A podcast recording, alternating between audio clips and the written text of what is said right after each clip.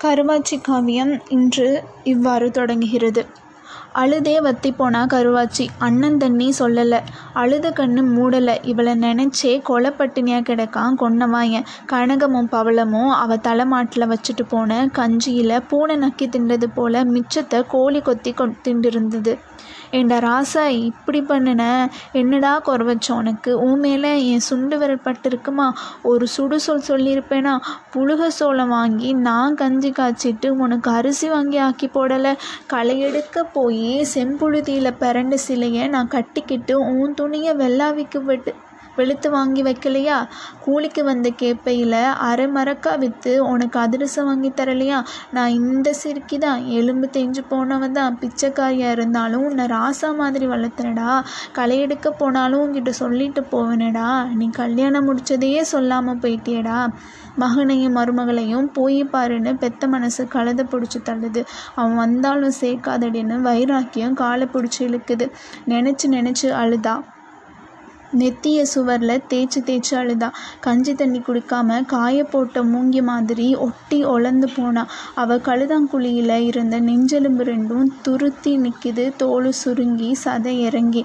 உறங்குனா சொல்லுது உடம்பு ஒத்துழைக்க மாட்டேங்குது கண்ணு. உறக்கம் வராமல் உருண்டு பிறண்டு கிடந்தவ நடுசாமத்தில் எந்திரிச்சு உட்காந்துட்டா இந்த போர்வை எரிஞ்சிட்டு. உள் வீட்டுக்குள்ளே போனால் அடுக்கு பானையை ஒவ்வொன்றா இறக்கி மூணாம் பானையை திறந்தா. அதிலிருந்து ஒரு பொருள் எடுத்தா. எடுத்த கை நடுங்க அதை தொட்டு தொட்டு பார்த்தா. பிறகு மூக்கு கிட்ட வச்சு மோந்து மோந்து பார்த்தா. அவள் நினச்ச வாசனை அடிச்சிருச்சு. எடுத்த இடத்துல அந்த பொருளை வச்சுட்டு ஆனந்தமாக அழுத்திட்டு வந்தா படுத்துக்கிட்டா. அது வேறொன்றும் இல்லை அனாதி குடிசையில் அழகு சிங்கத்தை பெத்து போட்ட அன்னைக்கு அவன் தொப்புள் கொடி அறுத்துட்டு அவள் பத்திரமா வச்சிருக்காளே. அந் அந்த பண்ண ரூபா விடிய எந்திரிச்சா சாணி கரைச்சி வாசல் தெளிச்சா விளக்குமாறு எடுத்தா சல்லு சல்லுன்னு கூட்டி பெருக்கி குப்பை தள்ளுனா காடி ஒழுங்கு பண்ணி கட்டுத்தொர கழுவுனா குடமெடுத்து கழுவி கொடுத்து கொன்னவாயின தண்ணி அனு தண்ணிக்கு அனுப்புனா பீல் பீ பால் பீச்ச உட்காந்துட்டா சட்டு சட்டுன்னு காம்பில் தண்ணி அடித்து தண்ணி அடி தாங்காமல் வெளியேறின ஒரு உண்ணியை நசுக்கி வெண்ணெய் தடவி நாலு காம்பு உருவி விட்டு மொதப்பால் பாத்திரத்தில் விழுற சொர் சொருன்னு சத்தத்தில் அவள் சொக்கி நிற்க அலசி அழகு சிங்க வீடு தானே இதுன்னு அதிகாரமாக ஒரு ஆம்பளை குரல் பீச்சின ஒரு கைப்பால் அப்படியே ஒரு ஓரமாக வச்சுட்டு தெரசு விட்டு சீலையை இறக்கி விட்டு மாறாப்ப ஒழுங்கு பண்ணி முந்தானை எடுத்து மூஞ்சி தொடச்சிக்கிட்டே வா வாசப்பக்கம் வந்து பார்த்தா. விடிய என்னப்பா இத்தனை பேர்? விவரம் சொல்லுங்க. கருவாச்சி பதறி நிற்கிறா மருகி மருகி அணைஞ்ச தலையாரி ஆரம்பித்தான் யா யாத்தா வந்திருக்கிறவர் வாழந்தூர் தலையக்காரி முக்கசாமி. ஒரு தாவமாக விஷயமாக நம்ம வீட்டுக்கு வந்திருக்காரு. என்னப்பா தாவா? சொன்னால் தானே தெரியும். இது சொக்கந்தேவி பட்டு தானே சொல்லியா தெரியணும். சொக்கந்தேவன் பட்டி தான் காளியம்மன் கோவில் தெரு கதவு எண் பன்னெண்டு தானே? ஆமாம் அதுக்கு என்ன இந்த வீடு குப்பம்பட்டி சோழமலத்தேவருக்கு கிரகமாயிருச்சு. உரியவக வீட்டை காலி பண்ணி கொடுக்கணும். அனுப்ப வேண்டிய ஆளுக அனுப்பி அதிகாரத்தோட வந்திருக்கேன். கருவாச்சி நெஞ்சில் கை வச்சு நிற்க முடியாமல் கதவுல சாஞ்சு சரிஞ்சு போனான் ஊருக்கே ஒன்றும் புரியலை. கசமுச கசமுசன்னு சாதி சனத்துக்குள்ளேயே சலம்பலாகி போச்சு. இது என்னப்பா இது? மொட்டை தலைக்கும் முழங்காலுக்கும் முடிச்சு போட்ட கதையாவில் இருக்குது சொக்கந்தேவப்பட்டி எங்கே இருக்குது குப்பம்பட்டி எங்கே இருக்குது எவன் வீட்டை எவன் எழுதி வாங்கிறது? வந்த தலையாரி மேலே வள்ளு வள்ளுன்னு விழுந்தாரு காவக்கார சக்கனை. தலையாரி ஒரு பணங்காட்டுனரி இந்த சலசலப்புக்கெல்லாம் அஞ்சலை. ஐயா கோவிக்காதீங்க அலசு அழகு சிங்கம்ங்கிறது யாரு? ஆமாம் எங்கள் ஊர் பையன்தான். கருவாச்சி மகன்தான். கட்டையன் மகன்னு சொன்னாங்களே ஆமாம் அப்படியும் சொல்லலாம். எரிச்சலாக வந்துச்சு ஒரு சத்தம். சிறுக சிறுக அப்பப்போ அழகு சிங்கம் வாங்கின கடனுக்காக இந்த வீட்டை சோழமலத்தேவருக்கு அவர் கிரகயம் பண்ணி கொடுத்துட்டாரு. மீனாட்சி அம்மன் கோயில் கூட ஏன் பேரில் இருக்குன்னு எந்த பிச்சைக்காரனும் சொல்லிக்கிறலாம். ஆதாரம் இருக்காப்பா? சித்துவாம்பட்டியில் பதிஞ்ச பத்திரத்தோடு வந்திருக்கேன். படிக்கிறேன் கேளுங்க. பிரமதூவ வருஷம் புரட்டாசி மாதம் பதினேழாம் தேதி பெரியகுளம் தாலுக்கா அணஞ்சி கிராமம் சொக்கந்தேவம்பட்டி காளியம்மன் கோவில் தெருவில் கதவு எண் பன்னிரெண்டில் குடியிருக்கும் கடைத்தேவர் மகன் அழகு சிங்கமாகிய நான் மதுரை ஜில்லா உசிலம்பட்டி தாலுக்கா வாழந்தூர் கிராமம் குப்பம்பட்டி குடியிருக்கும் பெரிய மாய்த்தேவர் மகன் சோழிமலைத்தேவருக்கு எழுதி கொடுத்த கிரயப்பத்திரம் என் வியாபாரத்துக்காகவும் சொந்த செலவுகள் மற்றும் சில்லறை கடன் தீர்ப்பதற்காகவும் தங்களிடம் நான் வாங்கிய மொத்த பணம் ரூபாய் இருநூற்றி நாற்பதுக்காக எனக்கு பூர்வீகமாக பாத்தியப்பட்ட நான் அனுபவித்து வரும் அடியிற்கண்ட வீட்டை நான் தங்கள் பேருக்கு கிரயம் செய்து கொடுத்து விட்டேன். இது முதல் அடியிற்கண்ட வீட்டை தாங்களே சர்வ சுதந்திரமாய் ஆண்டு அனுபவித்துக் கொள்வீர்களாகவும். தலையாரி படித்து முடிச்சதும் ஒன்றும் பேசலை ஒருத்தரும். தரையோடு சரிஞ்சு உரலை கட்டி பிடிச்சி தம்பமாயுமில்லா கிடந்தவளை ஓடி வந்து தூக்குறாக கனகமும் பவளமும். நாளைக்கே காலி பண்ணுங்கன்னு நாங்கள் சொல்லலை. கெடு கேட்டால் கொடுக்க சொல்லி கிரையத்தார் உத்தரவு. பத்திரத்தை வாங்கி உத்து பார்த்து உண்மைதானான்னு சோதிச்சாக ஊர் பெருசுக. அது அழகு சிங்கம் கையெழுத்தான்னு உறுதி செஞ்சுட்டான் கூட படித்த ஒருத்தன். வீட்டை விட்டு ஓடி போய் கல்யாணம் முடித்த பையன் வீட்டையும் விற்று புட்டானேப்பா. கடைசி காலத்தில் ஆத்தாளுக்கு கஞ்சி ஊற்றலைனாலும் நெஞ்சில் ஏறி மிதிக்காம இருந்திருக்கலாம்ல. பத்து ரூபா பத்திரத்தில் பதிஞ்சதுக்கப்புறம் விட மாட்டேன் வீட்டை விடுமா சட்டம்?